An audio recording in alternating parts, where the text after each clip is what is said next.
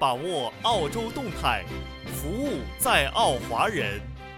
这里是澳洲生活指南电台新闻纵横。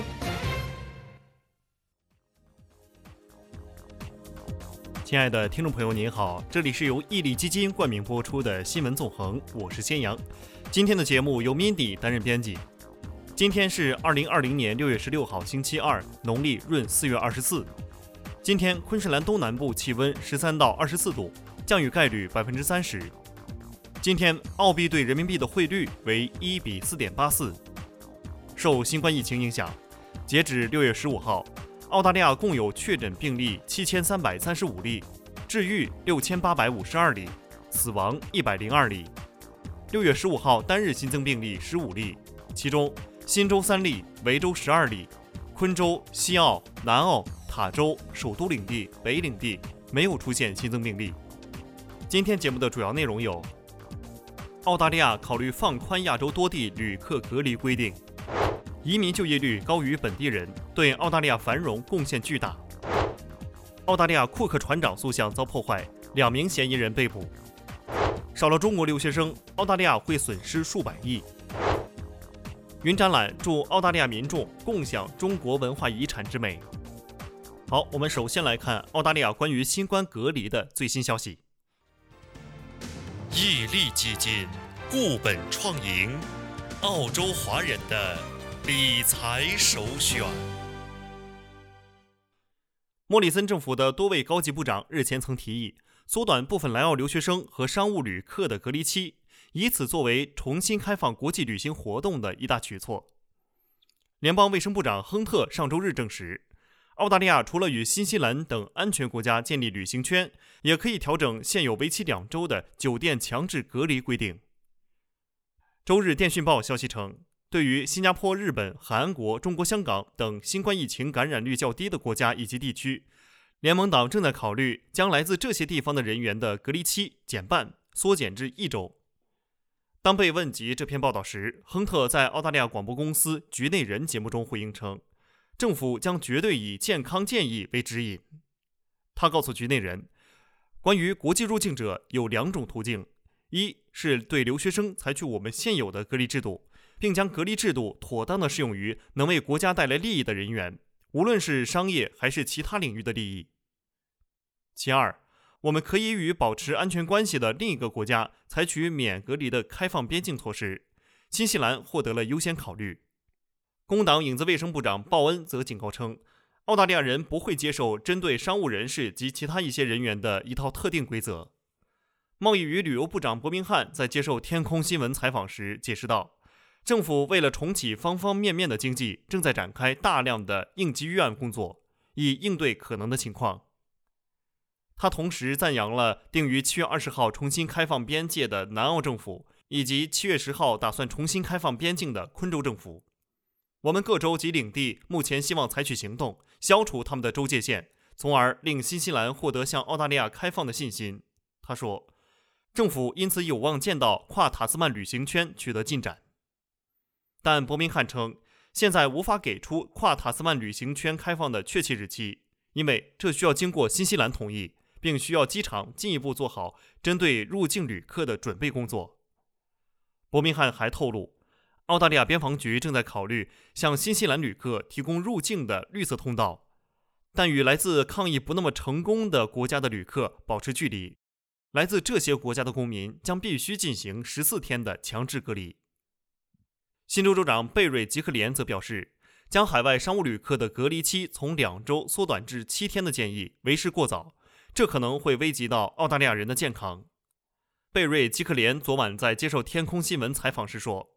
在现阶段，我们会有些担心。经我们在国家内阁讨论，我了解到总理也赞赏隔离制度的效果。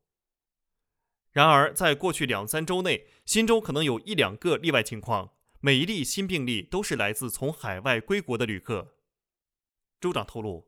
自新冠疫情爆发以来，悉尼已经迎接并隔离了两万名从海外回国的澳大利亚人。他还指出，在经由新州回澳的旅客中，新冠感染率很高，我们检测的人员中约有百分之三到百分之四的人感染了病毒，比例非常高。这表明他们出发的国家病毒还广泛传播。我们自然希望保障国民安全。然而，澳大利亚商务活动委员会会长芬德利却对这项提议表示认同。他推测，如果计划成型，拟议中的澳新两国旅行圈应该能扩延至与澳大利亚有紧密贸易联系的部分亚洲国家。澳大利亚会议机构协会的首席执行长希布尔也敦促政府加快推进商务旅行，并提醒称，若不放宽限制，澳大利亚将错失良机。香菇炖肉汤，好吃又健康。开能菇业，您身边的香菇专家。订购电话：零四二六六九六八三零，零四二六六九六八三零。移民的就业率高于本地人，对澳大利亚繁荣贡献巨大。多元文化事务部长塔奇发表声明，高度赞扬移民为澳大利亚繁荣做出的巨大贡献。他说。据澳大利亚统计局 （ASB） 提供的最新数据显示，我们正欢迎来自世界各地的移民，并使他们成功融入我们的社会。对工作年龄移民的数据分析表明，澳大利亚15岁以上的人口的34%，约690万人是在海外出生的，与三年前的数据相似。而近期移民特点的调查显示，过去十年间有一百九十万工作年龄的移民到达澳大利亚。其中百分之六十八的人就业，高于上次调查的百分之六十五。相比之下，澳大利亚出生的工作年龄人口的就业率为百分之六十五。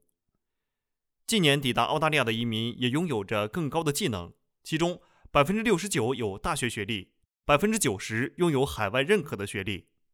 那些没有海外学历的移民在抵达澳大利亚后，有四分之一在澳大利亚获得学历。统计局此前的数据表示。澳大利亚的小生意企业三分之一由海外出生者管理或拥有，他们在全国各地雇佣了数十万人。塔奇部长说：“这些数据显示，移民在澳大利亚有取得成功的巨大机会。我们的移民计划特别针对高技能人士，而证据显示，他们到这里表现得非常出色。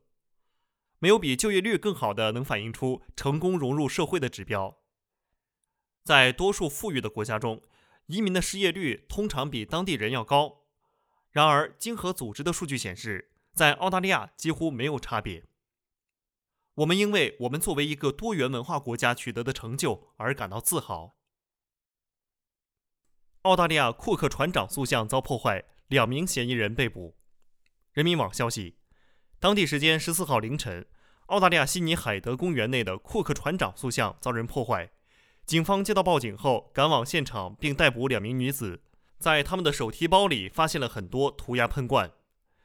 受到美国弗洛伊德遭歧视性暴力致死事件的影响，澳大利亚各大城市近期爆发了抗议种族歧视的游行，也出现了许多损坏塑像的事件。除了抗议美国歧视非裔外，主要也是抗议原住民长期遭到歧视和被社会边缘化的现实。库克船长是澳大利亚历史上首批英国舰队登陆的象征性人物，象征着澳大利亚殖民历史的开始，也是原住民遭受迫害和歧视的开始。澳大利亚总理莫里森今日为殖民历史辩护，称库克船长是那个时代最开明的人之一，这也进一步激化了少数族裔反歧视的行动。少了中国留学生，澳大利亚会损失数百亿。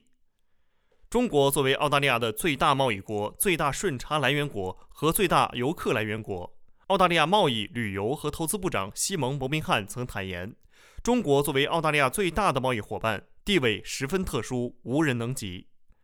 受疫情影响，澳大利亚贸易部长也承认，如果中国留学生听取建议选择远离澳大利亚，那么澳大利亚将受到经济打击。中国是澳大利亚最大的国际学生来源国。据澳大利亚统计局公布的数据显示，2018到2019年这两年间，国际教育对澳大利亚经济贡献值高达376亿澳元，约合人民币1847亿元，成为该国的第三大出口产业。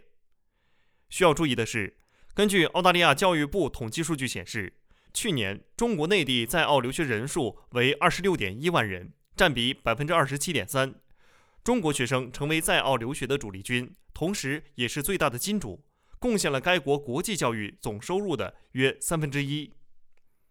六月五号，文旅部对澳大利亚单独发布旅游提醒，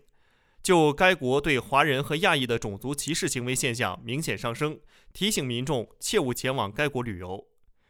六月九号，教育部对赴澳留学生发出预警，提醒留学生谨慎选择赴澳或返澳学习。根据数据统计显示，今年一季度已经有数百名亚裔投诉遭到种族歧视，种族歧视投诉占比高达百分之二十五。外交部发言人华春莹也指出，如今澳大利亚若失去中国留学生，那么损失无疑是不可估量的。云展览助澳大利亚民众共享中国文化遗产之美。新华社悉尼六月十二号电，在六月十三号中国文化和自然遗产日即将到来之际，悉尼中国文化中心和中国驻悉尼旅游办事处推出的一系列云展览。为疫情下的澳大利亚民众带来一场特别的中国文化盛宴。秦兵马俑的前世今生现代艺术展十二号在悉尼中国文化中心官网上线，这是系列云展览的重头戏。展览分为蓝古观今、古法艺作、中西匠心等七个板块，观众可以链接到秦始皇陵博物院，浏览兵马俑三百六十度超清全景图。在线观看秦腔舞剧《秦俑魂》等经典作品，欣赏当代彩绘兵马俑、彩灯兵马俑、乐高积木兵马俑等文创作品。此外，观众还可以参与线上兵马俑知识问答、线上彩绘兵马俑手工大赛等互动活动。线上展览不是把线下展览原样搬上云端，理想的线上展览应该是借助各种新技术手段，给观众更丰富的观展体验。悉尼中国文化中心主任、中国驻悉尼旅游办事处主任肖夏勇说：“从五月中旬到六月底，天府四川多彩非遗展、水韵江苏光影运河摄影展、秀丽乾坤中国绒绣展等多个线上展览陆续举行，集中呈现了中国文化遗产保护和非物质文化遗产的传承与发展。”好的，感谢您收听本期的新闻纵横，也欢迎您收听生活指南电台的其他节目。我们下期节目再会。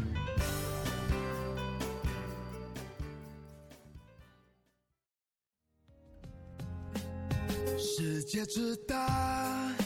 总想要去飞，就算满身伤痕，也不曾后悔。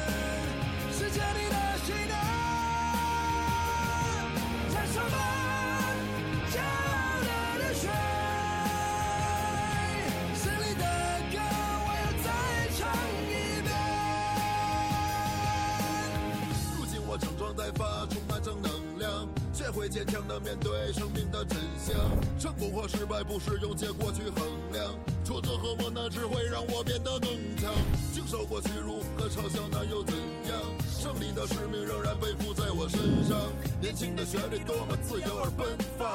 放飞你的心，勇。